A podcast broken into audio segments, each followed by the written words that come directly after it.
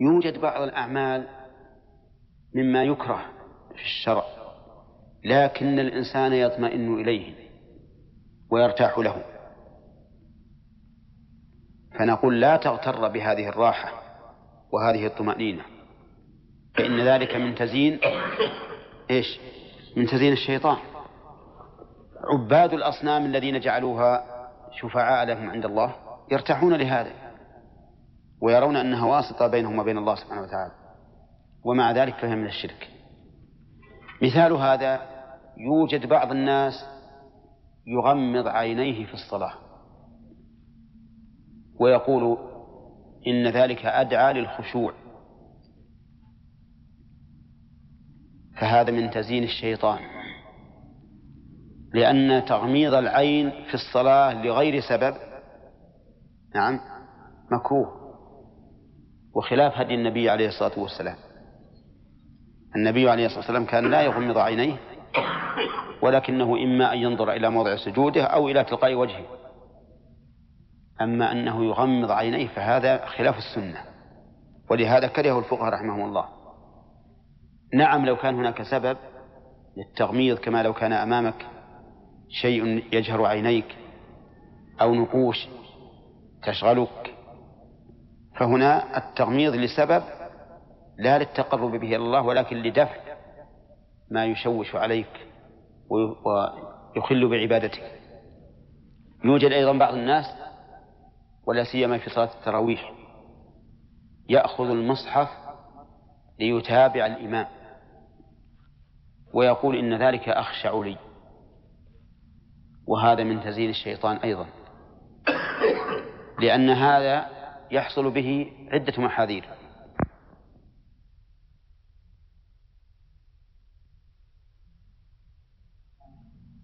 فعل سنة وهي وضع اليد اليمنى على اليسرى فوق الصدر وهذا ظاهر. ثانيا يلزمه بحركة لا داعي لها. فتح المصحف إغلاقه رفعه تنزيله والأصل في العمل الذي ليس من من مصلحة الصلاة الأصل أنه مكروه فيها. هذا هذا مكروه. ثالثا أن هذا الفاعل لا يشعر وهو يتابع الإمام أنه في صلاة. يذهب ذهنه كله إلى المتابعة والقضب على على الإمام وكأنه جالس معه مجلس قراءة تسميع وتحفيظ. فيغيب عن عن ذهنه أو عن قلبه أنه في صلاة الآن. رابعا أنه يشتغل عن صلاته بحركة نظره. والمشروع أن الإنسان في صلاته ينظر إلى إيش؟ موضع السجود. وهذا يخلي عينه تذهب من يمين يمين السطر إلى يساره ومن أعلى الصفحة إلى أسفلها. خامسا أن بعض أهل العلم قال إن هذا العمل مبطل للصلاة لأنه عمل كثير متوالي لغير ضرورة. والقاعدة في العمل الكثير المتوالي لغير ضرورة أنه يبطل الصلاة. فهذا من الأمور التي حدثت أخيرا عند بعض الناس وهي مما يزينه الشيطان. يقول بعض الناس إنني إذا لم أفعل هذا انفتح علي باب الوساوس. فتح علي باب باب الوساوس. فنقول عود نفسك على أن لا توسوس لأنك لن تكون حاملا لهذا المصحف دائما. فعود نفسك يعني محاربة محاربة الفاسد. بفاسد مثله؟ لا. بل بشيء نافع. أي نعم. نحن تبسطنا في هذا وفيه إن شاء الله فائدة. ما ما ما يخلو من فائدة. لكن أيضا ملاحظين أن أكثر الأخوان ما حضروا. نعم. فلذلك نمدد شوي لو قال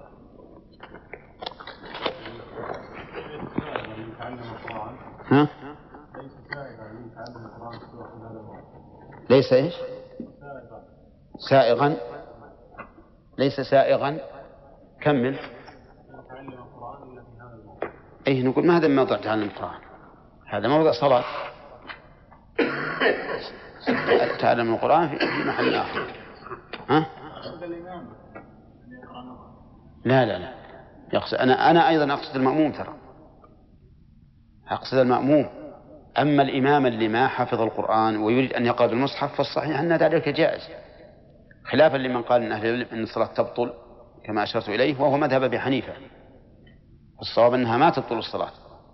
ولذلك فيه من, من الإخوان الأفغانيين الذين يقلدون مذهب الإمام أبي حنيفة رحمه الله لا يصلون خلف الإمام الذي يقرأ في المصحف. لأن صلاته لأن صلاته باطلة عندهم. نعم. لكن الإنسان اللي, اللي يقرأ بالمصحف لأنه ما ما حفظ القرآن لا بأس به. كذلك أيضا لو فرض أن هذا القارئ الإمام ليس مجيدا للقراءة وطلب من أحد المأمومين أن يكون خلفه يتابعه ليرد عليه. فهذا فيه مصلحة تتعلق بماذا؟ بالصلاة. فيكون ذلك جائزا. نعم. في سورة البقرة وهي فلا تجعلوا الله عرضة بأيمانكم فقلت أصح ما فيها نعم. لا يمنعكم من عمل البر. نعم. لكن نحن ذكرنا أثناء مرورها علينا أنها تحتمل يعني تحتمل معنيين وهو هذا المعنى الذي ذكرت والمعنى الثاني عدم إكثار اليمين أو يعني أو الحلف بالله. نعم نعم. قلنا أن الآية كانت تحتمل معنى إيه؟ حملها على المعنيين أو لا. لا إن هذا أرجح. وأقرب إلى الله. في نفس التفسير. صحيح نعم. تحتمل معنيين وقيل بهما. نعم. وتعالى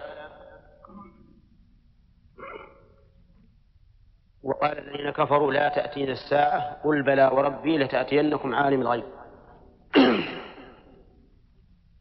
قوله قل بلى وربي لتأتينكم. هذا أحد المواضع الثلاثة التي أمر الإشكال إذا قال قائل هؤلاء الكفار مكذبون سواء أقسمت ولا ما أقسمت. فما فائدة القسم؟ فالجواب كما قال عبد الرحمن أولا أن هذا من أسلوب اللغة العربية وهو تأكيد الأشياء بالإقسام عليها. والثاني فيه دليل على تأكد المخبر وإصراره على ما أخبر به وأنه حق. نعم. وهذا بلا شك يعني قوة المجادل تؤدي إلى فشل المخاصم. لأنه إذا انهزم الإنسان هزم. لكن إذا صمم وبقي على ما هو عليه فإنه يكون قوي الشوكة. الثالث يا عبد الله؟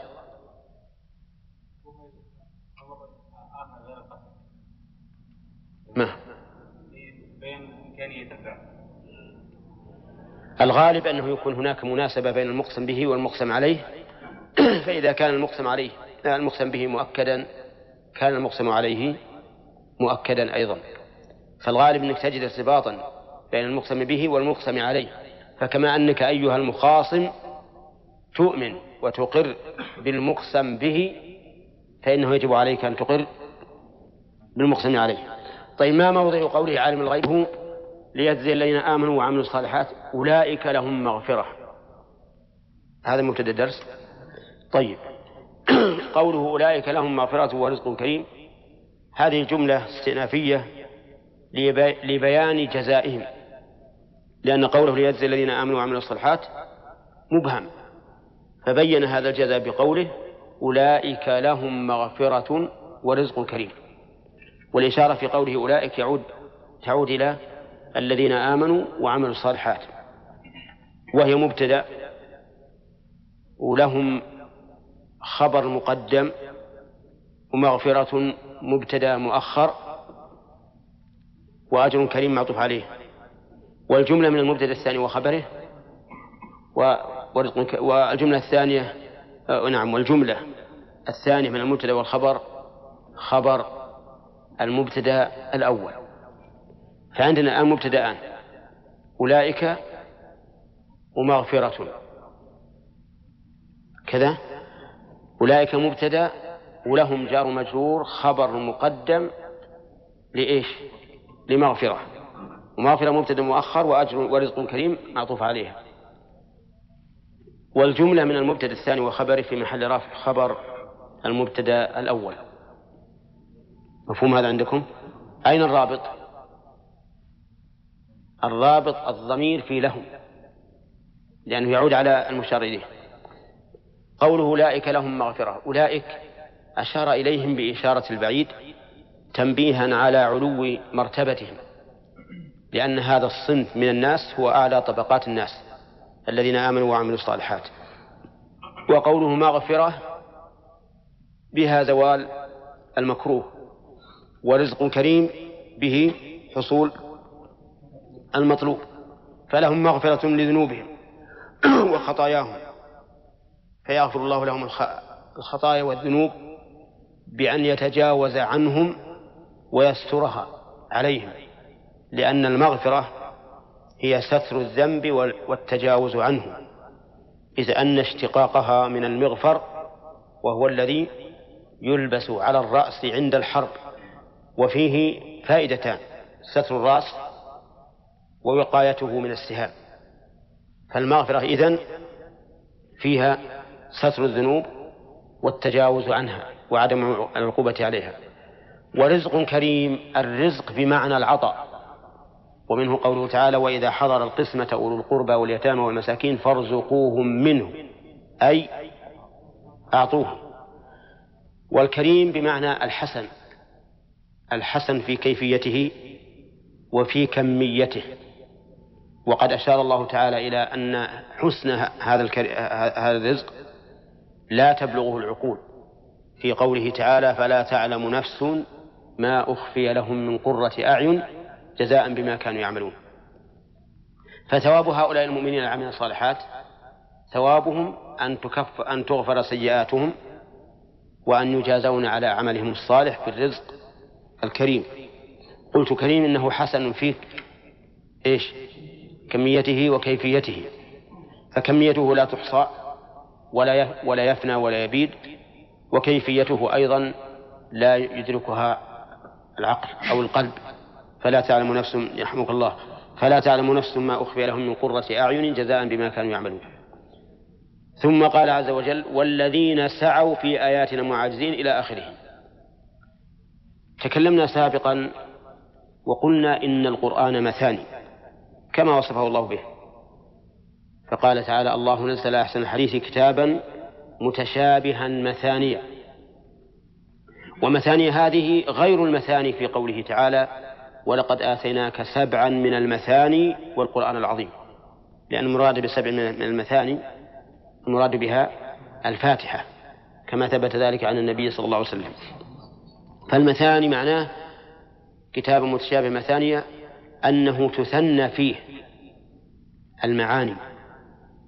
فغالبا إذا ذكر جزاء المتقين ذكر جزاء الكافرين. إذا ذكر وصف الجنة ذكر وصف النار. إذا ذكرت الأوصاف المحبوبة إلى الله ذكرت الأوصاف المكروهة إليه. لماذا؟ لأنه لو ذكر المطلوب فقط من أوصاف أو جزاء أخذ الإنسان الرجاء حتى أمن مكر الله. وإن ذكر المكروه من ذلك أخذه القنوط واليأس. فكان الله عز وجل يذكر هذا ثم يذكر إلى جانبه الشيء الآخر حتى يكون الإنسان سائرا إلى ربه بين إيش؟ بين الخوف والرجاء. لأن هذا هو الاعتدال. أن تكون خائفا راجيا في سيرك إلى ربك. لأنك إن غلبت الرجاء كنت من الآمنين. مكر الله. لأن من غلب الرجاء صار يعمل الذنب ويقول أرجو أن الله يغفر لي. ويتهاون بالواجب ويقول أرجو الله يغفر لي. ومن غلب الخوف دخل في القنوط من رحمة الله. وذكرنا أن بعض العلماء خالف في هذا. وقال إنه ينبغي لك عند فعل الطاعة أن تغلب. ها؟ الرجع. تغلب الرجع لأنك قمت بما أمرت فارجو الله سبحانه وتعالى ثوابه. لأن هذا من باب الإحسان بالله إحسان الظن بالله. وإذا كنت في مقام المعصية فغلب جانب الخوف لتردع نفسك عما تريد أن تفعله من المعصية. وأن بعض العلماء ذهب مذهبا آخر. وقال في حال المرض تقدم جانب الرجاء لأنك الآن في مقام الضعف. فتغلب جانب الرجاء وإحسان الظن بالله عز وجل. فلا تموتن إلا وأنت تحسن الظن بربك سبحانه وتعالى. وإذا كنت في حال الصحة فغلب جانب الخوف. والإمام أحمد رحمه الله قال ينبغي أن يكون خوفه ورجاؤه واحدا. فأيهما غلب هلك صاحبه والإنسان طبيب نفسه في الواقع لا شك أنك إذا رأيت نفسك تميل إلى الباطل فإنه يجب عليك أن تخوفها بالله عز وجل لا. لا. لا لا ترجها لأنك إن, رج... إن رجيتها في هذه الحال ماذا تصنع؟ تقدم على المعاصي إي نعم يقول والذين سعوا في آياتنا معاجزين أولئك لهم عذاب من رجز أليم. سعوا في آياتنا. قال المؤلف في إبطال آياتنا القرآن. فجعل في الآية محذوفا تقديره في إبطالها. ومعنى سعوا أي مشوا بشدة هذا في الأصل. ومنه السعي أي الركض. فالمراد أن هؤلاء يسابقون ويتسارعون إلى إبطال آيات الله سبحانه وتعالى. إبطالها بالنسبة لهم لا يقومون بها وإبطالها بالنسبة لغيرهم يصدون الناس عن دين الله. قال الله تعالى إن الذين كفروا ويصدون عن سبيل الله والمسجد الحرام. فهؤلاء سعوا غاية السعي في آيات الله عز وجل لإبطالها وإخفاقها. وقول سعوا في آياتنا لم يبين بماذا سعوا. لأن هؤلاء يسعون في إبطال آيات الله أحيانا بالصراع المسلح. يعني يهاجمون الديار ويقاتلونهم حتى يردوهم عن دينهم. وأحيانا بالسلاح الفكري. فيبثون فيهم الشبهات. يبثون فيهم الشبهات في دينهم في نبيهم في ربهم ما استطاعوا إلى ذلك سبيلا. وأحيانا يسعون في ذلك بالشهوات فيبثون في الناس حبا له والشهوة. ومن هذا ما تبثه وسائل الإعلام الخبيثة في الدول الكافرة ومن تشبهت بها. فتجدهم يدعون إلى أسافل الأخلاق. يدعون بالقلم وبالصورة ويصورون النساء الفاتنات وعلى صفة مزرية والعياذ بالله ويكتبون أيضا بالدعوة إلى ذلك. هذا الأمر هل تظنون أنه يمس العقيدة أو لا أو للبدن فقط؟ ها؟ يمس العقيدة في الواقع. لأن الإنسان إذا أصبح بهيميا ليس له إلا إشباع بطنه وإشباع غريزته فإنه يبقى لا صلة له بالله عز وجل. ولا يكون له صلة. أهم شيء عنده هذا الذي انغمس فيه من الشهوات واللهوات. فتجده يعرض عن عن دين الله ولا يهتم به. ولذلك من أضر ما يكون على البلاد الإسلامية بعد بث السموم الفكرية بث بث السموم الشهوانية. لأن الشهوانية هذه يميل إليها الإنسان بفطرته التي تمليها عليه نفسه الأمارة بالسوء. فيدخل فيها مكرها. فإذا انغمس نسأل الله العافية فيها فإنه يقل أن ينتشل نفسه منها. فالمهم أن الذين كفروا يسعون سعيا حثيثا في إبطال آيات الله أن تنشر أو أن يعمل بها أو أن يتجه الناس إليها بكل ما يستطيعون من قوة إما بالصراع بالصراع المسلح وإما ببث الأفكار المشككة المشبهة وإما ببث إيش؟ الشهوات حتى يعرض الناس عن دينهم. وقوله آياتنا قال القرآن الصواب أن آياتنا هنا أعم من القرآن. لأن الساعين في آيات الله ليسوا, ليسوا من هذه الأمة فقط حتى في, في الأمم السابقة. فإن فيهم من يسعى في آيات الله. أليس كذلك؟ مثل فرعون يهدد قومه يقول ما علمت لكم من إله غيري ويحثهم على أن يكفروا بموسى عليه الصلاة والسلام وغير ذلك أيضا من الأمم الآخرين. كلهم يسعون في آيات الله. أي في إبطالها وصد الناس عنها.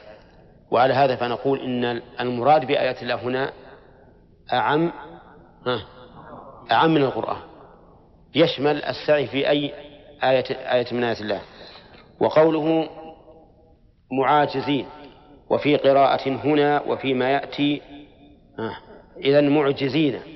الأصل معجزين يسعون في آياتنا معجزين وفي قراءة هنا.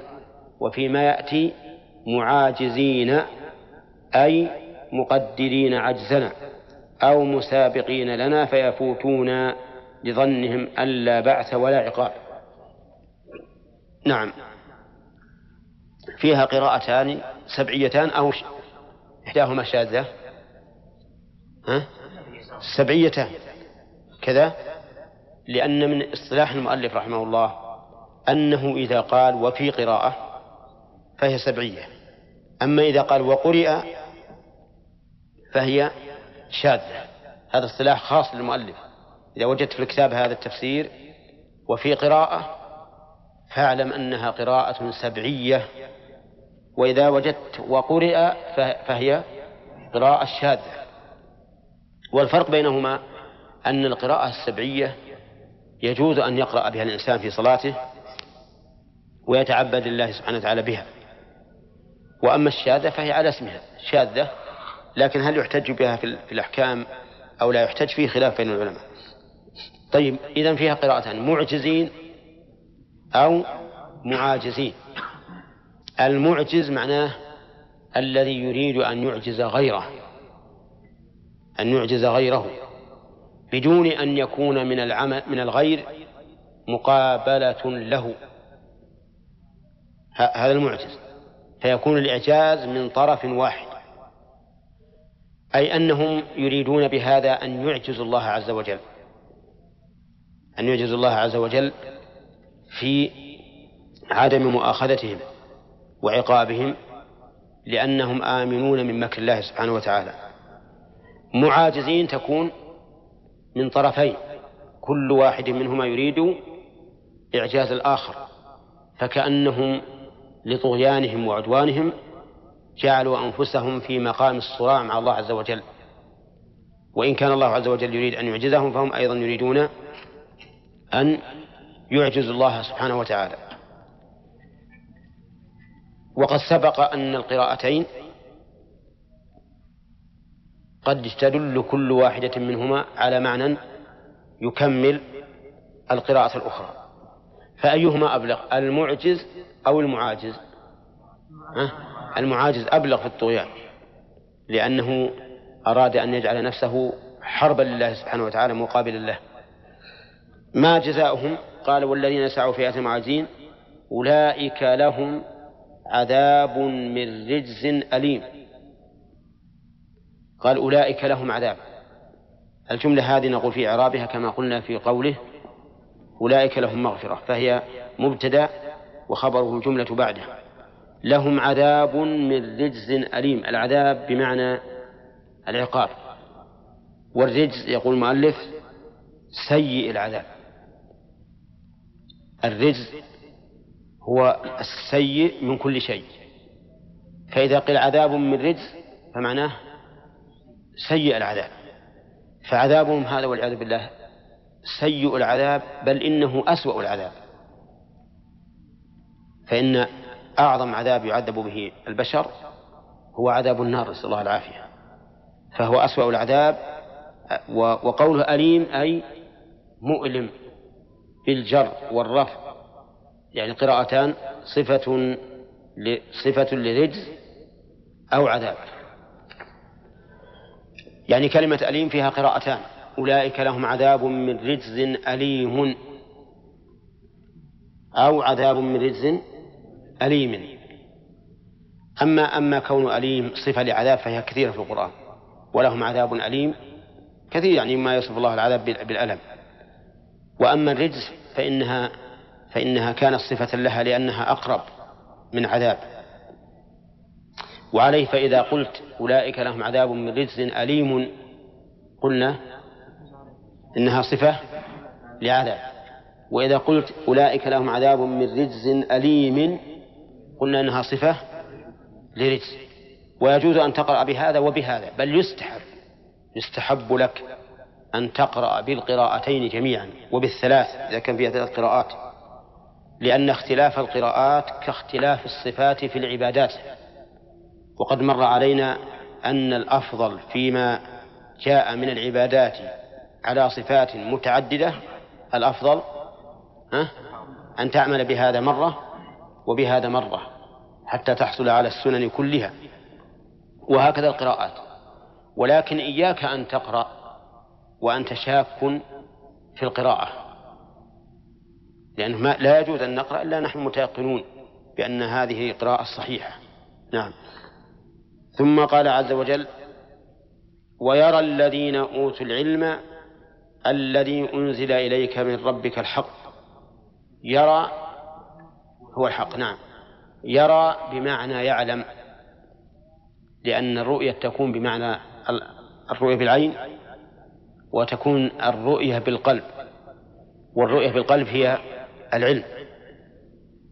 ورأى بمعنى علم تأتي في القرآن كثير كثيرا مثل قوله تعالى إنهم يرونه بعيدا ونراه قريبا. نراه بمعنى نعلمه. لأنه ليس المعنى نراه بأعيننا إلا أنه لم يقع. وليس المعنى نظنه لأن الله منزه عن الظن.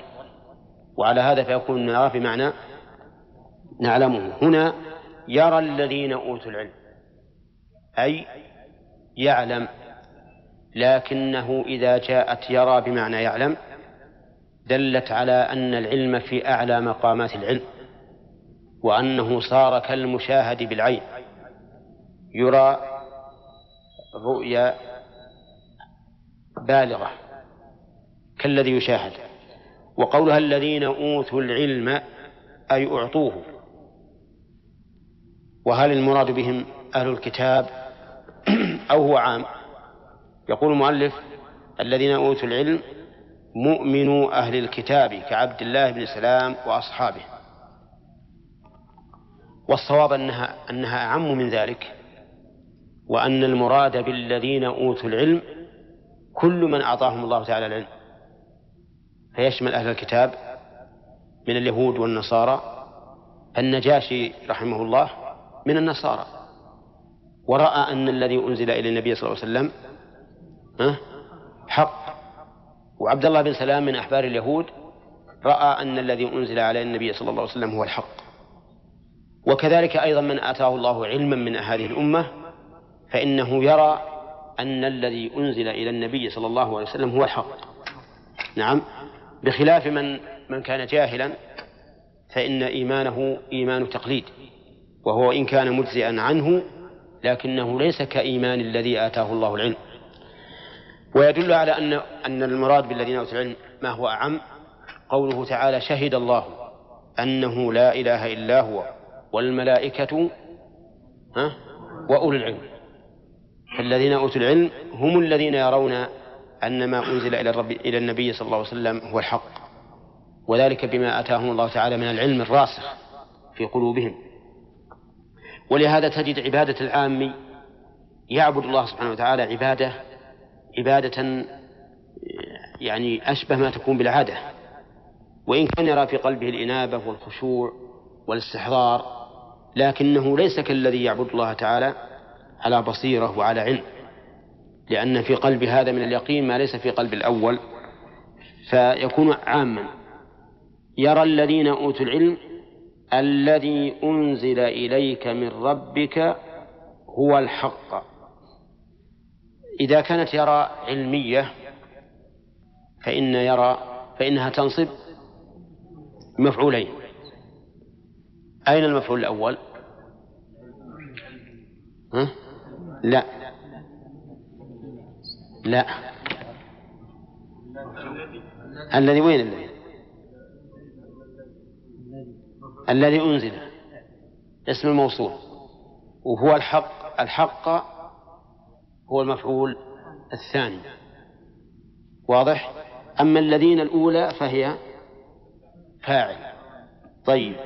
قول الذي أنزل إليك من ربك. يعني القرآن. فإن الله تعالى أنزله إلى النبي صلى الله عليه وسلم بواسطة جبريل. وقوله من ربك. هنا أضاف الربوبية إلى النبي صلى الله عليه وسلم لأن الوحي ربوبية خاصة. إذ لا أحد يشارك النبي صلى الله عليه وسلم من هذه الأمة في ذلك. فلهذا أضاف الربوبية إليه وحده. فقال الذي أنزل إليك من ربك للعناية بهذا المنزل إليه والمنزل أيضا.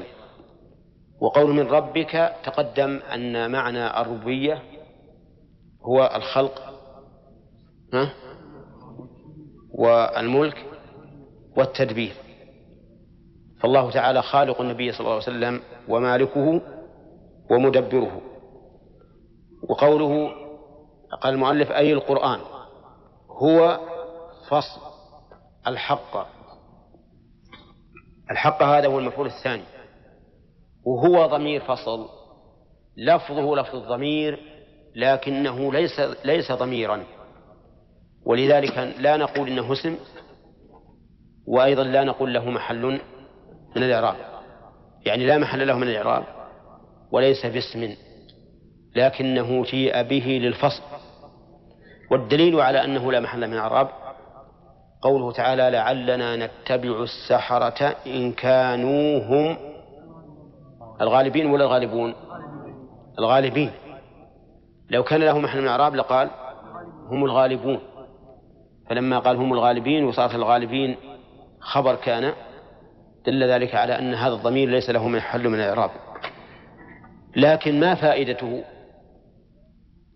ذكر العلماء أن له ثلاث فوائد. الفائدة الأولى عبد الرحمن؟ الصفة الفصل بين الصفة والخبر. الفائدة الثانية؟ الحصر. الفائدة الثالثة؟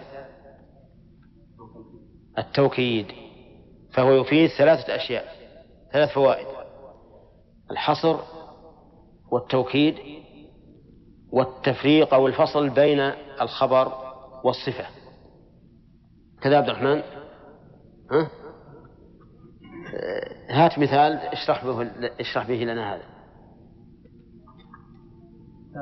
نعم. زيد الفاضل. زيد الفاضل. كلمة الفاضل أيضا هنا يحتمل أنها صفة لزيد وأن الخبر لم يأتي. فيكون الإنسان الآن مترقب للخبر. كأن كأن يكون تقديره زيد الفاضل حاضر. أولى إذا قلت زيد الفاضل حاضر صارت الفاضل هنا صفة بلا شك وحاضر خبر. فإذا قلت زيد الفاضل بس فقط يحتمل أنك تريد أن تخبر بأن زيدا فاضل ويحتمل أن تريد بأن ويحتمل أنك تريد أن تصف زيدا بأنه فاضل والخبر لم يأتي أليس كذلك؟ فإذا قلت زيد هو الفاضل تعين أن تكون الفاضل الآن خبرا تعين أن تكون خبرا ولا لا؟ طيب هذا وجه كونه فاصلا بين الصفة والخبر طيب هو مؤكد أيضا؟ ها؟ مؤكد. لأنك إذا قلت زيد الفاضل وزيد هو الفاضل هذه أوكد. نعم؟ هذه أوكد بلا شك. كذلك أيضا مفيد للحصر لأنك إذا قلت زيد هو الفاضل معناه لا غيره. فضمير الفصل إذن يفيد ثلاث فوائد الحصر والتوكيد والفصل بين الخبر والصفة. طيب. يقول عز وجل هو الحق الحق بمعنى الشيء الثابت. هذا الحق. فقولك أحق الشيء أي أثبته. حقت عليهم كلمة ربك أي ثبتت ووجبت. فما هو الثبوت في القرآن؟ الصدق في الأخبار والعدل في الأحكام. فالحق إذا إذا أضيف إلى الحكم فمعناه العدل أي أنه حكم عادل. ولهذا لو تنازع خصمان عند القاضي وحكم لأحدهما بما تقتضيه الشريعة قلنا هذا حق لأنه عدل. ولو حكم للثاني بخلافه قلنا هذا ليس بحق هذا باطل. لأنه حكم بغير الحق. فالحق في في الأحكام هو إيش؟ العدل. وفي الأخبار الصدق. فالذين آتاهم الله العلم يعلمون أن هذا القرآن حق في أحكامه وحق في أخباره. فأحكامه كلها عدل لأنها وضعت الشيء في نصابه وجعلت الحق لمستحقه.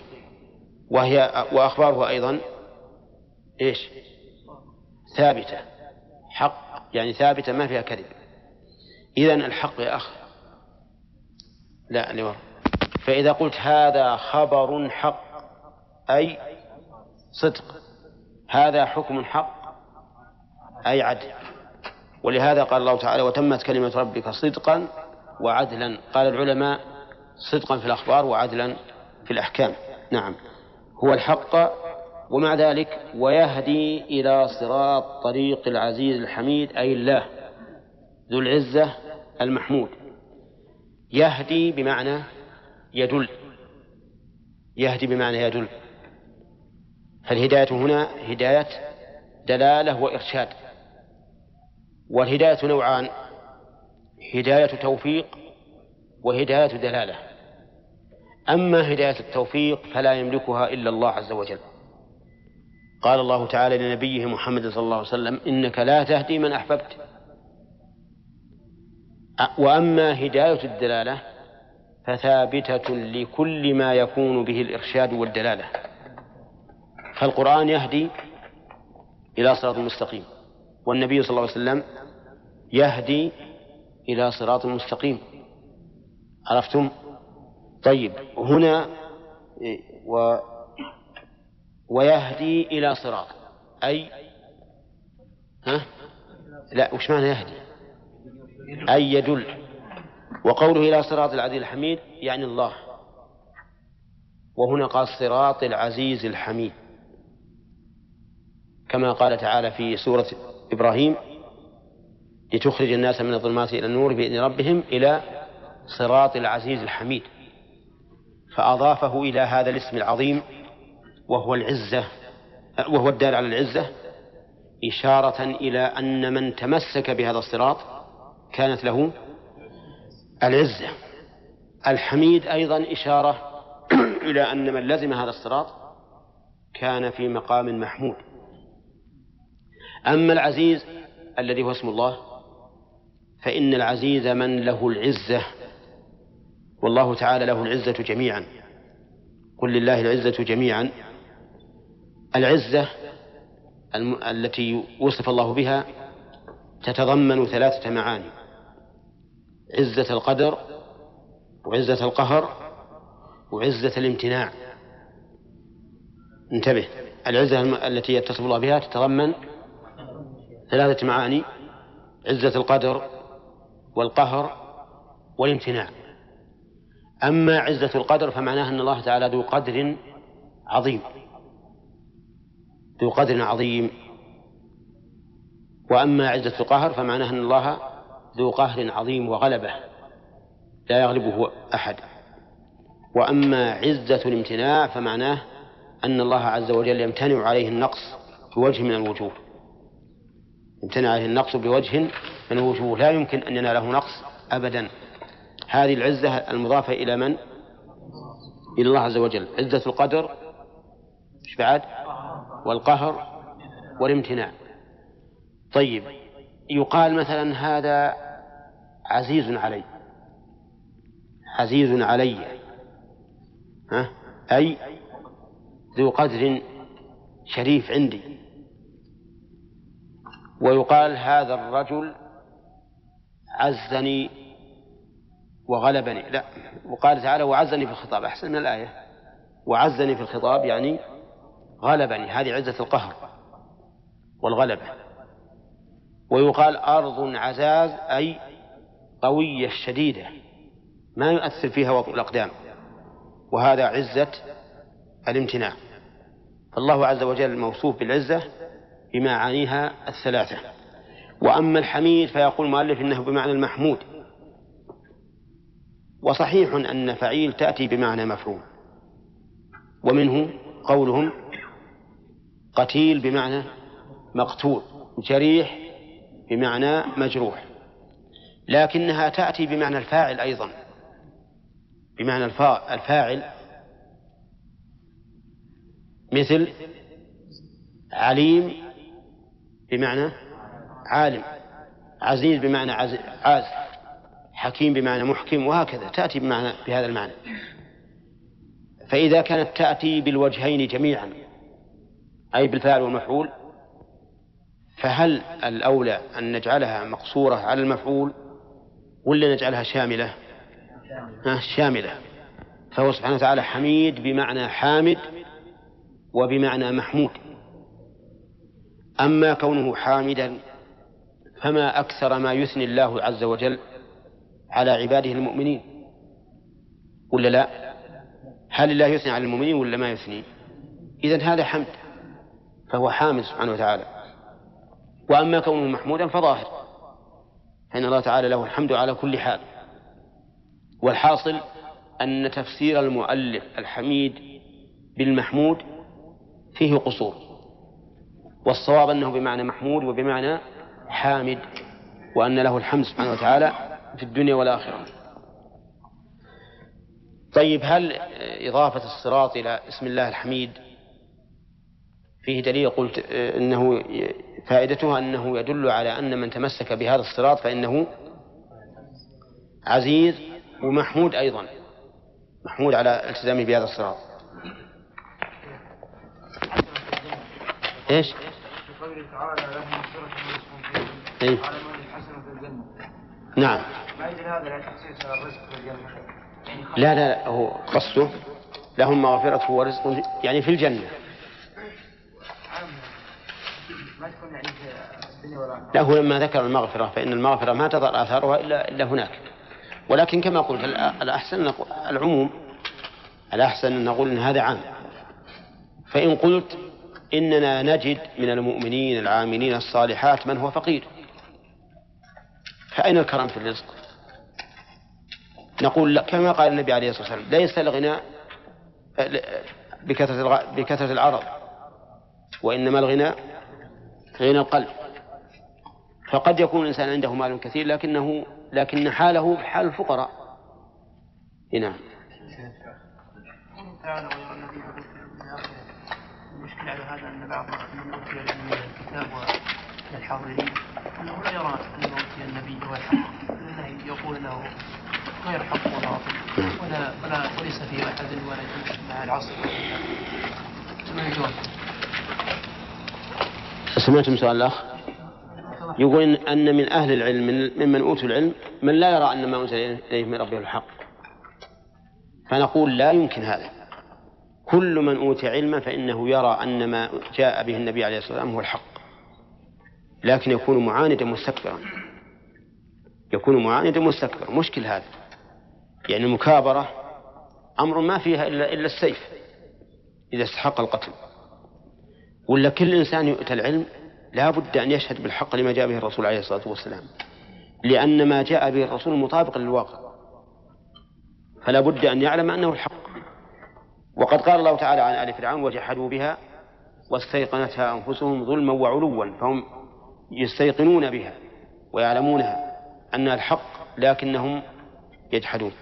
وقال عز وجل ولقد نعلم أنه قد نعلم إنه لا يحزنك الذي يقولون. فإنهم لا يكذبونك ولكن الظالمين بآيات الله يجحدون. هنا من الفوائد؟ نعم. يشمل كل من آتاه الله العلم حتى عبد الله بن سلام. وغيره. إن هذا ما هو صحيح. من الجائز أن تنزل الآية قبل أن يحدث الواقع. طيب استمع يا أخي. آه، من الفوائد من قوله تعالى أظن. الفوائد يا أخوان. من هذا يستفاد من الآية الكريمة أن أفعال الله سبحانه وتعالى معللة معللة بمعنى أن لها علة. فمن أين يؤخذ؟ من اللام ليجزي لأن اللام للتعليل. وهذا يؤيد مذهب أهل السنة والجماعة الذين يقولون إن أفعال الله تعالى مقرونة بالحكمة. وتعلمون أن الجهمية وكذلك بعض الأشاعرة ينكرون أن تكون أفعال الله تعالى لحكمة. ويقولون إن أفعاله لمجرد المشيئة.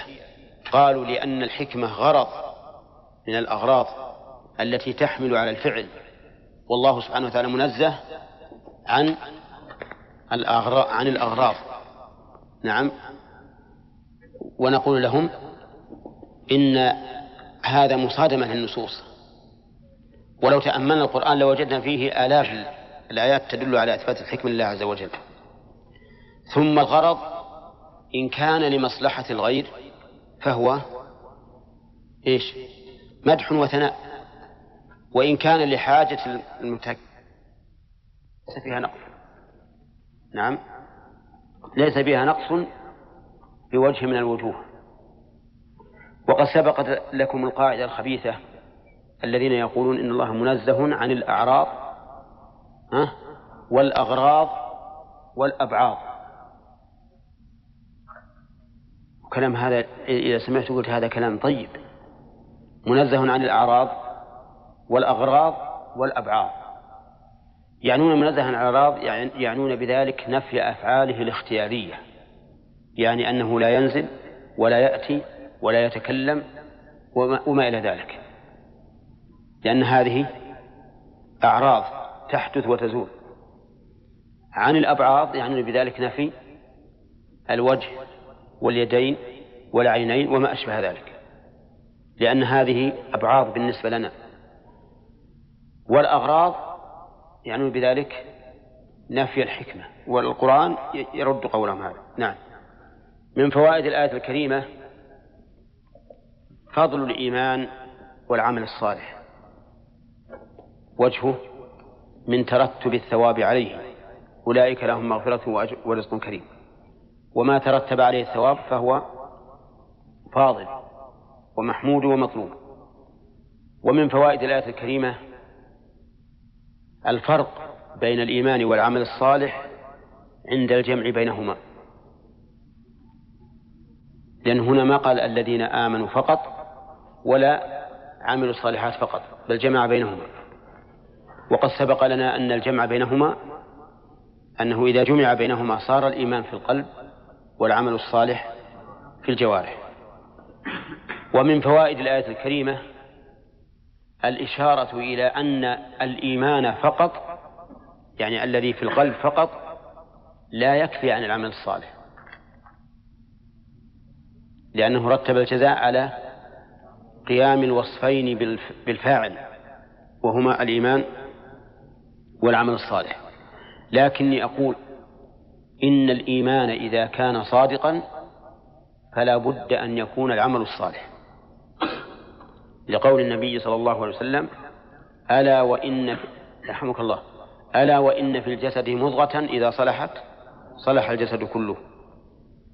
ومن فوائد الآية الكريمة أن العمل ليس مقبولا ولا محمودا ولا مثابا عليه حتى يكون صالحا. لقوله وعملوا الصالحات. ومتى يكون صالحا؟ إذا جمع شرطين. الإخلاص لله والثاني المتابعة لرسول الله صلى الله عليه وسلم. فإن فقد الإخلاص فليس بصالح وهو مردود على فاعله. قال الله تعالى أنا أغنى الشركاء عن الشرك من عمل عملا أشرك فيه معي غيري تركته وشركه. وإن فقد المتابعة فهو أيضا مردود غير مقبول لقول النبي صلى الله عليه وسلم من عمل عملا ليس عليه أمرنا فهو رد. ولا تتحقق المتابعة إلا بشروط ستة. أن تكون العبادة أو أن يكون العمل أن يكون العمل موافقا للشرع في سببه وجنسه وقدره وكيفيته وزمانه ومكانه. مفهوم؟ لا تتحقق المتابعة حتى يكون العمل موافقا للشرع في الأمور الستة. ما هي؟ بسببه وجنسه وقدره وكيفيته وزمانه ومكانه. تمام؟ طيب. فلو أحدث الإنسان عبادة لسبب غير شرعي فهي مردودة. لو قال كلما سمعت نباح الكلاب صليت ركعتين. ها؟ تجزي ولا ما تجزي؟ تقبل منه ولا لا؟ لماذا؟ لأنه علقها بسبب لم يكن مشروعا لم تكن مشروعة من أجله فلا تقبل. طيب لو أن أحدا من الناس ضحى بفرس فرس أنثى الخير قال أنا عندي شاة تساوي مئة ريال وعندي فرس تساوي عشرين ألف ريال. أبى أضحي بالفرس. تقبل؟ ليش؟ لأنه مخالف للشرع في الجنس. الأضحية ما تكون إلا من بهيمة الآن لو أن أحدا تعبد لله عز وجل بعبادة محددة بقدر معين فزاد في قدرها. كما لو صلى ست صلوات. قال إن المدة بين العشاء والفجر طويلة تحتاج إلى زيادة الصلاة. والمدة بين الفجر والظهر طويلة تحتاج إلى زيادة الصلاة. بيصلي سبع مرات. ما تقولون؟ ليش؟ القدرية القدرة. أو لو صلى خمسا في الرباعية أو ثلاثا في الثنائية فإنها لا تقبل. طيب لو قال قائل إذا سبح الرجل دبر الصلاة مئتي مرة فهل ترفضون هذا التسبيح كله أو تقولون ما وافق الشرع فهو مقبول وما زاد عليه فهو مردود ها؟ نقول إذا كانت العبادة التي حصل فيها الزيادة تتجزأ بمعنى أنه يصح أولها دون آخرها؟ نعم. فإننا لا نبطل أولها بما طرأ عليها. أما إذا كانت لا تتجزأ فإنها إذا بطل آخرها بطل أولها. فلو صلى الظهر خمسا بطلت صلاته. لأنها لا يمكن أن يصح آخر أولها مع فساد آخرها. لكن في زيادة العدد لا نبطل العدد الأول لكننا نقول لهذا الرجل إن كنت تعتقد أن المئتين هي المشروعة فأنت ضال لأنك مبتدع. وإن كنت تريد أن أن تقول أنا أعرف أعترف أن المشروع مئة ولكن زدت على أنه تطوع فهذا يكتب لك أجر التسبيح المطلق لا المقيد طيب في كيفيتها؟ لو أن أحدا صلى وصار يسجد ثم يركع ثم يسجد. ما تقولون؟ ليش؟ اختلاف الكيفية. اختلاف الكيفية. طيب في الزمن لو أن أحدا قال أنا سوف أحج في ذي القعدة أخرج إلى منى في, التا... في ليلة التاسع من ذي القعدة وأبيت فيها وفي التاسع أذهب إلى عرفة وأقف. نعم إلى آخر كمل أفعال الحج. في ذي القعدة لماذا؟ قال لأن ما عندي أحد يضايقني. وش تقول في هذا؟ ليش؟ لأنها لم توافق الشرع في الزمن. لم توافق الشرع في الزمن. يقال إن رجلا بدويا كان يبيع في المواشي في في في الأضاحي يأتي بها يجلبها للسوق. وهو ما ما أدى الفريضة. فقيل له لماذا لم تؤدي الفريضة؟ قال الفريضة تأتي في وقت الموسم وأنا ما أحب. ولكنني سأذهب إلى الشيخ أسأله هل يجوز أني أحج في عيد رمضان؟ فذهب إلى الشيخ يستأذنه.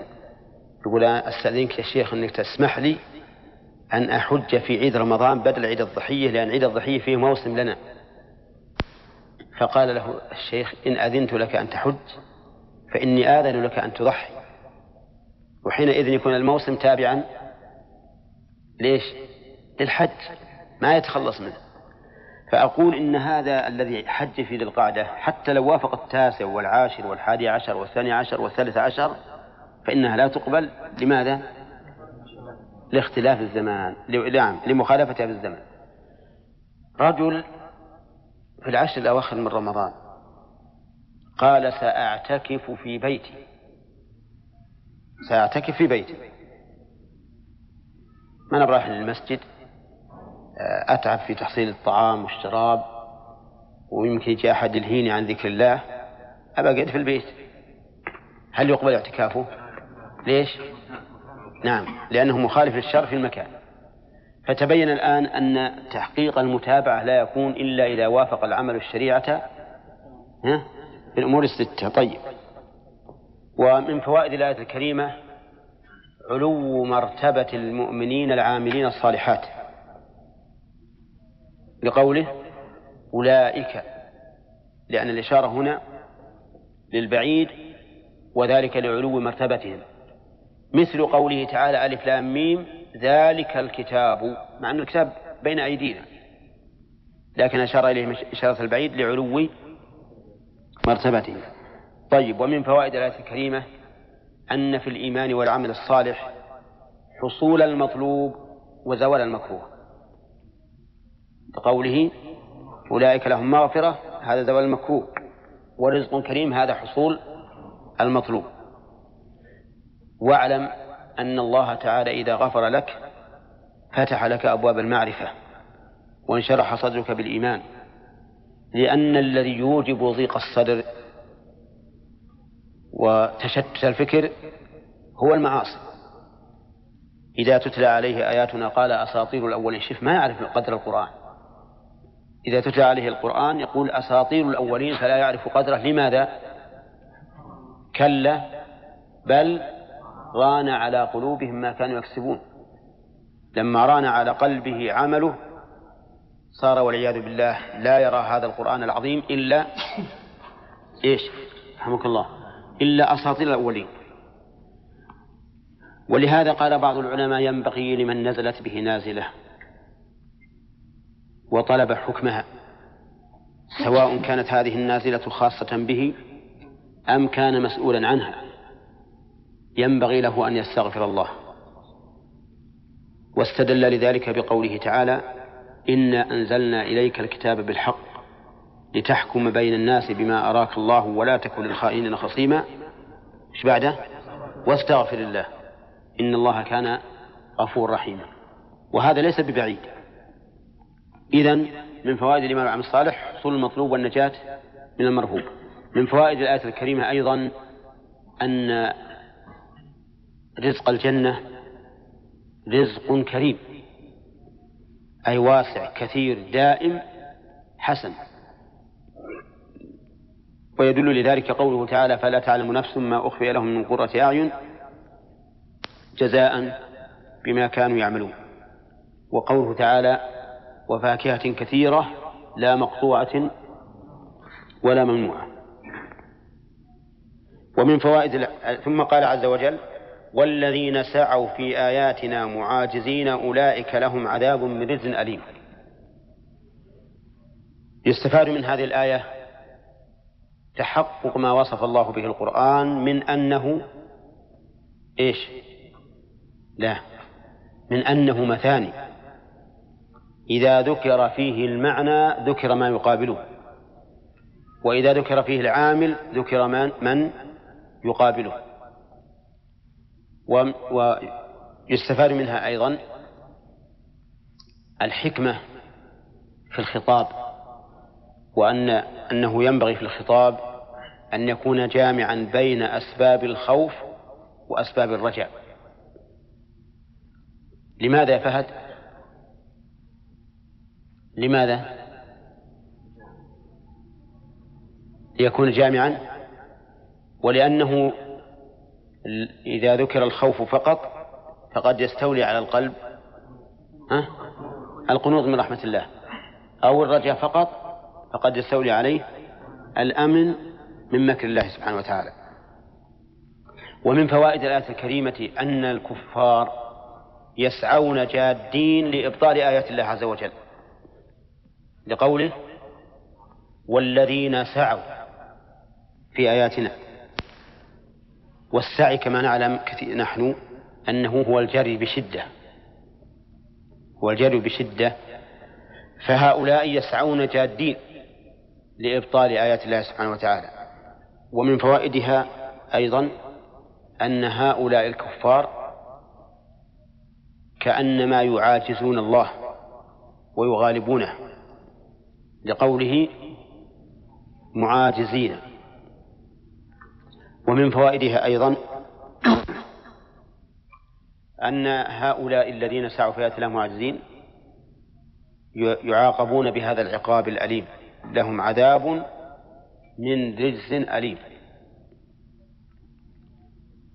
و و وقوله من رجز أي من عذاب سيء مؤلم كما مر علينا. ومن فوائد الآية الكريمة التحذير من سعي الإنسان في إبطال آيات الله. فإذا قلنا على القاعدة التي مرت علينا في قواعد التفسير قبل البارحة أنه إذا نهي عن شيء فهو أمر بضده. فيكون فيكون تكون هذه الآية متضمنة للحث على السعي في آيات الله عز وجل لتقريرها وتثبيتها. وهو كذلك. فإننا مأمورون بأن نسعى قدر استطاعتنا في تثبيت آيات الله عز وجل ونشرها بين الأمة حتى تقوم الملة. ومن فوائد الآية الكريمة إثبات الجزاء والحكمة فيه. لأن المؤمنين العاملين الصالحات لهم مغفرة ورزق كريم وهؤلاء لهم عذاب من رجز أليم. و ثم قال تعالى ويرى الذين أوتوا العلم الذي أنزل إليك من ربك هو الحق إلى آخره. في هذه الآية فضيلة العلم. من أين تؤخذ؟ إيه لكن فضيلة العلم. لكن ما وجه كون هذه هذا يدل على فضيلة العلم؟ لا. نعم. أنهم يرون أنه الحق. نعم. لما آتاهم الله تعالى من صحيح. أن العالم يعرف الحقائق على ما هي عليه. ها؟ فيرى أن الذي أنزل على الرسول هو الحق. وهذا لا شك أنه من فضيلة من فضائل العلم. عكس الذي يتردد في كونه حقا أو ها؟ ينكر أن يكون حقا والعياذ بالله. فالذين من الله عليهم بالعلم يرون أنه الحق. ومن فوائد الآية الكريمة أنه الإشارة إلى أنه لا ينبغي للإنسان أن يعجب بعلمه. من أين تؤخذ؟ الأخ. ويرى الذين أوتوا العلم أنه الحق. أن آه الذي أنزل إليك من ربك هو الحق. لا. ويرى الذين ويعلم. لا. أن هذا العلم منزل من عند الله سبحانه وتعالى لا. الذي أنزل إليك لا يا أخوان. فيه دليل على أنه ما ينبغي الإنسان أن يعجب بعلمه. لقوله أوتوا العلم. اوتوا العلم. يعني ما أدركوه بأنفسهم ولكن الله تعالى من عليهم به. نعم. واضح؟ لا تقل هذا من عندي. مثل المال أيضا. بعض الناس يعجب إذا حصل مال وهو الذي أعطاه المال هو الله عز وجل. وماذا صنع الله بالذي قال إنما أوتيته على علم عندي؟ خسف به الأرض. فالآن أوتوا العلم فيها دليل على أنه لا ينبغي للإنسان أن يعجب بنفسه ويقول العلم حصلته أنا بفهمي وحرصي ومثابرتي. ومن فوائد الآية الكريمة أنه ينبغي للإنسان أن يلجأ إلى الله تعالى في تحصيل العلم. ينبغي أن يلجأ إلى الله في تحصيل العلم. من أين نأخذها؟ من قوله أوتوا العلم. فإذا كنا نؤتى العلم فلنسأل هذا العلم ممن يؤتينا إياه. أليس كذلك؟ طيب. ومن فوائد الآية الكريمة أن القرآن كلام الله. أنزل إليك من ربك. أنزل إليك من ربك. من ربك. كيف كان في هذا كيف كان في ذلك دليل على أنه كلام الله؟ لأنه ليس كل نازل كلاما. قد يذكر الله لإنزال الشيء وليس بكلام. ما نزل من الله أن يكون قائم بذاته أو قائم بغيره. وقائم بذاته مخلوق كالمطر نعم. أما أما القرآن فهو قائم بغيره. لأنه كلام. فلا يمكن إلا من متكلم. فيكون غير مخلوق. فيكون كلام الله غير مخلوق. واضح يا جماعة؟ ولا هناك هناك أشياء ينزلها الله ويقول أنزلناها وهي مخلوقة. أنزل من السماء ماء وأنزلنا من السماء ماء وأنزل لكم من الأنعام ثمانية أزواج وأنزلنا الحديد فيه بأس شديد. وكل هذه الأشياء مخلوقة ولا لا؟ لأنها أعيان قائمة بذاتها. بخلاف القول فإن القول لا يكون إلا بقائل. فإذا قال الله أنزل على الكتاب وهو قول صار هذا القول إيش؟ من من كلام الله. ومن فوائد الآية الكريمة فضيلة النبي صلى الله عليه وسلم. من أين تؤخذ؟ من إضافة الربوبية إليه. وهذه الربوبية خاصة. كما مر علينا أيضا في قواعد التفسير. فحينئذ نقول في هذا فضيلة الرسول في فضيلة النبي صلى الله عليه وسلم وفيها من فوائدها عناية الله بالرسول عليه الصلاة والسلام لقوله من ربك من ربك. وفيه بيان فضل الله عليه حيث أنزل عليه الحق. ومن فوائد الآية الكريمة أيضا أن هذا القرآن حق في أخباره وفي أحكامه. والحقية في الأخبار هي الصدق وفي الأحكام العدل. وقد جمع الله ذلك في قوله وتمت كلمة ربك صدقا وعدلا ومن فوائد الآية الكريمة أن القرآن منار وهدى يهتدي به الناس ويستضيئون به. بقوله ويهدي إلى صراط العزيز الحميد. ومن فوائد الآية الكريمة أن من ابتغى الهدى من غيره ضل لأنه إذا كان هو الذي يهدي إلى صراط العزيز الحميد فإذا ابتغيت الهدى من غيره المخالف له فإنك لا تهدى إلى صراط العزيز الحميد. ولهذا لما طلب أهل البدع لما طلبوا الوصول إلى الخالق عن طريق غير القرآن ماذا حصل لهم؟ ضلوا وتاهوا وبقوا متحيرين مضطربين طيب ومن فوائد الآية الكريمة أن من تمسك بهذا القرآن نال العزة والحمد أي صار عزيزا محمودا آه. يقول إلى صراط العزيز الحميد.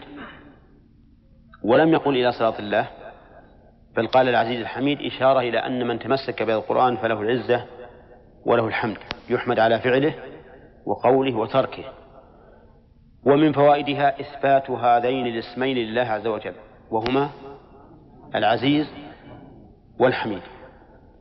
وقلنا إن العزة التي اتصف الله بها سبحانه وتعالى لها ثلاثة أنواع. محمد؟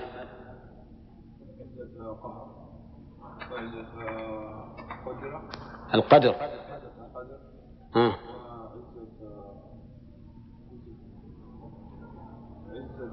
يلا يا محمد ترى إذا ما رجعت نمغط ذانك كل يوم نمغط ذانك عزة الامتناع. عزة الامتناع. صح؟ عزة القدر وعزة القهر وعزة الامتناع. كذا؟ طيب. شرحها. عزة القدر أن تقول الإنسان هذا إنسان عزيز عليم أي كبير القدر عندي.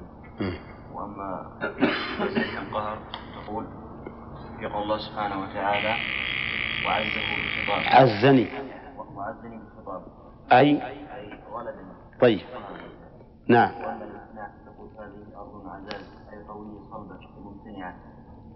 طيب أحسنت.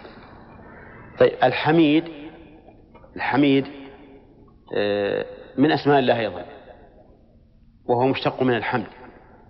فهل هو بمعنى اسم الفاعل أو بمعنى اسم المفعول؟ الأخ. العزة وإثبات الحمد لله. ها؟ في عبارة عند الناس يقول الحمد لله الذي لا يحمد على مكروه سواه. وش تقول في العبارة هذه؟ هذه ما هي ما هي مناسبة. لأنه تعلن إعلانا تاما بأنك تكره ما قضى الله. الرسول عليه الصلاة والسلام إذا أصابه أمر يسر به قال الحمد لله الذي بنعمته تتم الصالحات. وإذا أصابه ما يكره قال الحمد لله على كل حال. ولا يذكر شيء مكروه. ولهذا ينبغي لنا أن ننبه من تكلم بهذه العبارة نقول يا أخي ما لا تقول هكذا. هذا يشعر بأنك لم ترضى بقضاء الله. قل الحمد لله على كل حال. الحمد لله على كل حال. واضح؟ الآن نحن نعلم أن الله رب كل شيء. ويدخل في ضمن ذلك الكلاب والخنازير والحشرات وما أشبه ذلك. أولى. لكن هل من اللائق أن تقول إن الله رب الكلاب ورب الخنازير ورب الحشرات؟ هذا ليس من الأدب أن تخصص. كما نص على ذلك شيخ الإسلام ابن تيمية وغيره. فهنا فرق بين التعميم وبين التخصيص ولهذا قال الرسول الحمد لله على كل حال. نعم. وقال الذين كفروا هل ندلكم على رجل ينبئكم إذا مزقتم كل ممزق إلى آخره. أولا في في الإعراب والمعاني البلاغية. هل ندلكم؟ المقصود بالاستفهام هنا السخرية. ورجل نكر على رجل نكر للتحقير يعني أنه رجل حقير كقوله تعالى عن قوم إبراهيم أهذا الذي يذكر آلهتكم؟ آه، كقوله تعالى عن من كذب الرسل عموما. أهذا الذي يذكر آلهتكم؟ وقوله أهذا الذي بعث الله رسولا. فإن هذا للتحقير وقوله ينبئكم تنصب ثلاثة مفاعيل. المفعول الأول الكاف والمفعول الثاني والثالث معلق بقوله إنكم لفي خلق جديد. يقول الله عز وجل عن الكافرين أن بعضهم يقول لبعض على جهة التعجب كما قال المؤلف بل على جهة التحقير. قال الذين كفروا أي قال بعضهم لبعض قال بعضهم على جهة التعجب لبعض هل ندلكم على رجل هو محمد؟ الاستفهام هنا قلت إنه للسخرية والمؤلف زاد معنى آخر وهو التعجب. يعني ألا تتعجبون مما سندلكم عليه.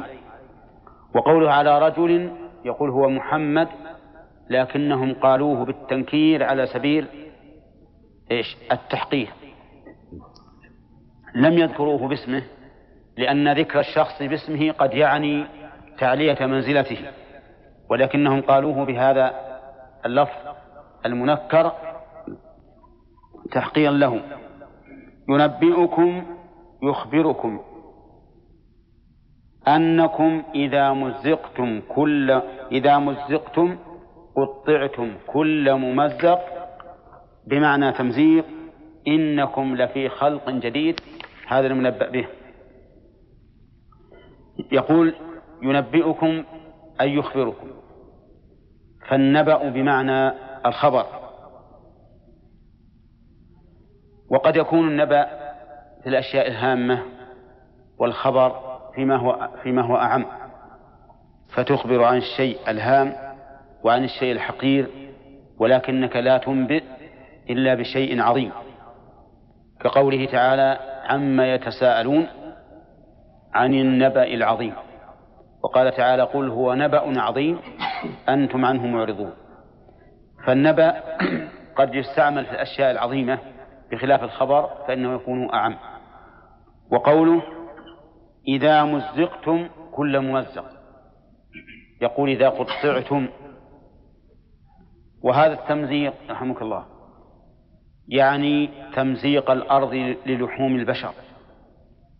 فإن الإنسان إذا دفن مزقته الأرض وقطعته وصارت عظامه الصلبة كانت رميما. فهم يقولون إنكم ينبئكم إذا مزقتم كل ممزق. قال المؤلف بمعنى تمزيق وعلى هذا فكلمة ممزق مصدر لكنها مصدر ميمي. نعم. وقوله إنكم لفي خلق جديد هذا هو محل النبأ وهو في محل نصب سد مسد مفعولي. ها ينبئكم. الثاني والثالث. وقوله إذا مزقتم كلمة إذا هذه ظرفية. فهي فهل هي متعلقة بينبئكم أو متعلقة بشيء محذوف يدل عليه السياق؟ الأخير لأن إنباء الرسول صلى الله عليه وسلم ليس في وقت تمزيقهم ولكن ولكنه أنباهم في الحياة الدنيا. إنما تمزيقهم إذا دفنوا يعني أن أنكم إذا دفنتم ومزقتم تكون في خلق جديد وهذا الخلق الجديد هو البعث. وهل البعث إعادة لما مضى؟ أو ابتداء خلق غير الأول. الصواب أنه إعادة ما مضى كما قال الله تعالى وهو الذي يبدأ الخلق ثم يعيده. ولكنه سمي خلقا جديدا لأن الإنسان إذا بعث فإنه لا يبعث كحاله في الدنيا بل يبعث في حال أشد وأقوى لأنه سيبعث من كتاب تكريم ها؟ لا لازم تجيب كتاب التفسير لأنه إذا بعث فإنه يكون في حال أقوى إذ أنه سيبعث على أنه مؤبد لا يموت. ولهذا يتحمل الناس يوم القيامة من الكرب والهم والغم ما لا يتحملونه في الدنيا. فالناس مثلا لو دنت الشمس منهم قدر ميل في الدنيا لأحرقتهم ولكنها في الآخرة تدنو منهم ومع ذلك لا تحرقهم. يقول إنكم لفي خلق جديد. إذا جديد بما بماذا؟ جديد في ذاته وأجزائه أو في أوصافه. في أوصافه. لأن الصحيح أن الخلق هو إعادة ما مضى وما. نعم. أفترى بفتح الهمزة الاستفهام واستغني بها عن همزة الوصل. أفترى أصلها؟ أفترى. لكن همزة الوصل مع همزة الاستفهام تسقط. ومنه قوله تعالى يعني ومثالها أيضا قوله تعالى أصطفى البنات على البنين. أصطفى بمعنى أصطفى. فسقطت الهمزة لأنها وقعت بعد همزة الاستفهام. وأظن سقوطها معلوما لأن همزة الوصل تسقط في الوصل. فإذا جاءت همزة الاستفهام صار الكلام متصلا. وإذا كان متصلا سقطت همزة الوصل. أوحينا إليه أن اصنع الفلك. أن اصنع الفلك. أين ذهبت همزة الوصل في اصنع سقطت لاتصال الكلام. فإذا أفترى سقطت لاتصال لاتصال الكلام. أفترى على الله كذبا في ذلك. يعني في قوله إنكم ستبعثون وتنشؤون خلقا جديدا. هل هذا افتراء على الله؟ سيبين الله ذلك. لكن هم يقولون إن حاله دائرة بين أمرين. إما رجل مفتر على الله أفترى على الله كذبا. في, في ذلك أم به جنة جنون تخيل به ذلك. إذا هم والعياذ بالله قسموا حال النبي صلى الله عليه وسلم إلى حالين لا ثالث لهما. وهما الافتراء على الله والثاني الجنون. أم به جنة أي جنون؟ تخيل له ذلك به. هل هناك حال ثالثة؟ نعم هناك حال ثالثة لكن هم لا يقرون بها وهو أنه صادق عاقل. صادق عاقل. صادق لم يفتري وعاقل ليس به جنة وهذا هو الواقع. لكنهم هم والعياذ بالله أسقطوا هذا القسم الثالث لأنهم لا يقرون به. ومن عجب أن هؤلاء الذين يقولون في الرسول عليه الصلاة والسلام هذا الوصف أنه إما مفتر أو مجنون أو شاعر أو كاهن أو ما أشبه ذلك كانوا يسمونه قبل النبوة بالأمين ويرون أنه من أصدق الناس وأعظمهم أمانة. لكن والعياذ بالله لما جاء بما لم يوافق أهواءهم صاروا يقولون به يلقبونه هذه الألقاب. و وهذه الألقاب السيئة التي لقب المشركون بها رسول الله صلى الله عليه وسلم موروثة. لمن؟ موروثة ورثها أعداء المؤمنين وأولياء المجرمين. كما قال تعالى إن الذين أجرموا كانوا من الذين آمنوا يضحكون وإذا مروا بهم يتغامزون. فهذه الألقاب السيئة موجودة الآن. كل أعداء الرسل يلقبون أولياء الرسل بما بمثل ما لقب به الرسل. تعلمون أنه مر علينا في العقيدة أن من الناس من يلقب أهل السنة والجماعة بماذا؟ بالحشوية والنوابت والغثاء والمجسمة وما أشبه ذلك. كل هذا تنفيرا للناس عن سلوك مذهبهم. يقول أم به جنة؟ قال الله تعالى مبطلا ذلك. بل الذين لا يؤمنون بالآخرة المشتملة على البعث والعذاب في العذاب والضلال البعيد في العذاب فيها والضلال البعيد إيش بعده؟ عن الحق في الدنيا. قوله بل هذه للإضراب. وهل هو الإضراب الإبطالي أو الانتقالي؟ الإبطالي. الإضراب الإبطالي معناه أن ما قبل بل باطل. والإضراب الانتقالي معناه أن ما ما قبل بل مرحلة انتقل منها إلى المرحلة الأخرى بدون إبطال لها فهنا بل للإضراب الإبطالي يعني أن الله أبطل هذين القسمين اللذين ردد هؤلاء الكفار حال النبي صلى الله عليه وسلم بينهما. يعني بل, بل هو غير مفتر وليس به جنة. ولكن هؤلاء الذين لا يؤمنون في العذاب والضلال البعيد ولا يمكن أن يقروا.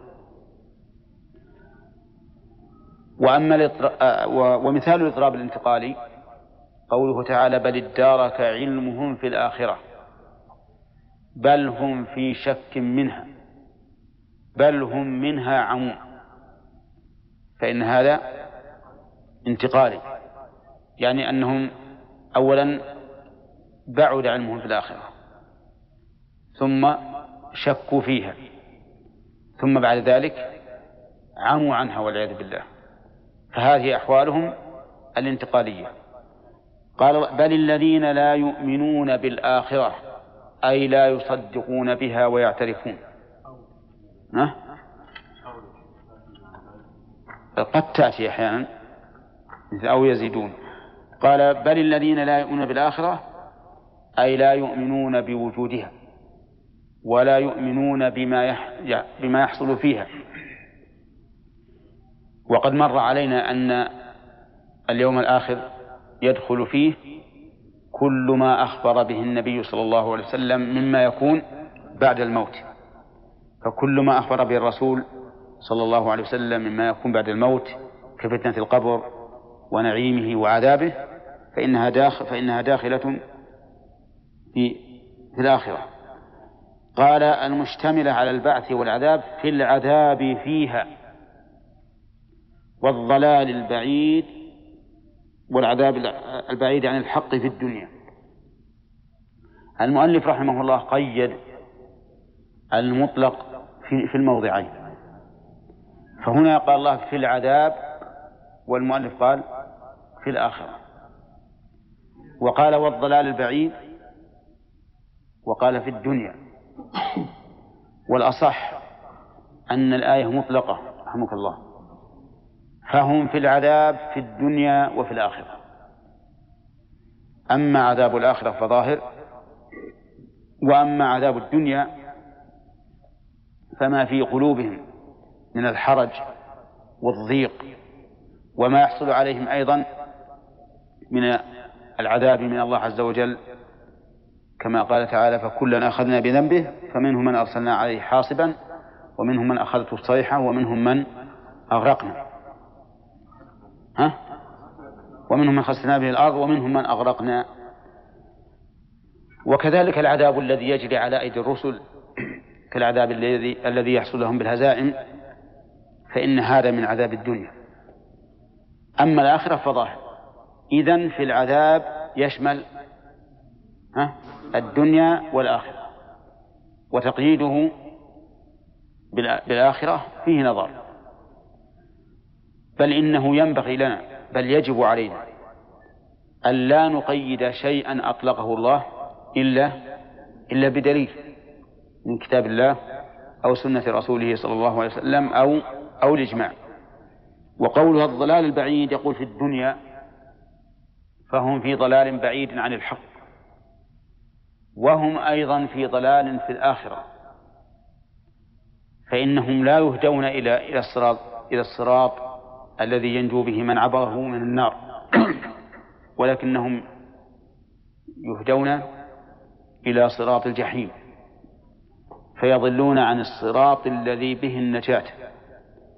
قال الله تعالى احشروا الذين ظلموا وأزواجهم وما كانوا يعبدون من دون الله فاهدوهم إلى صراط الجحيم. وقال سبحانه وتعالى عن المؤمنين نورهم يسعى بين أيديهم وبأيمانهم. فدل ذلك على أن الضلال كما يكون في الدنيا يكون كذلك في الآخرة.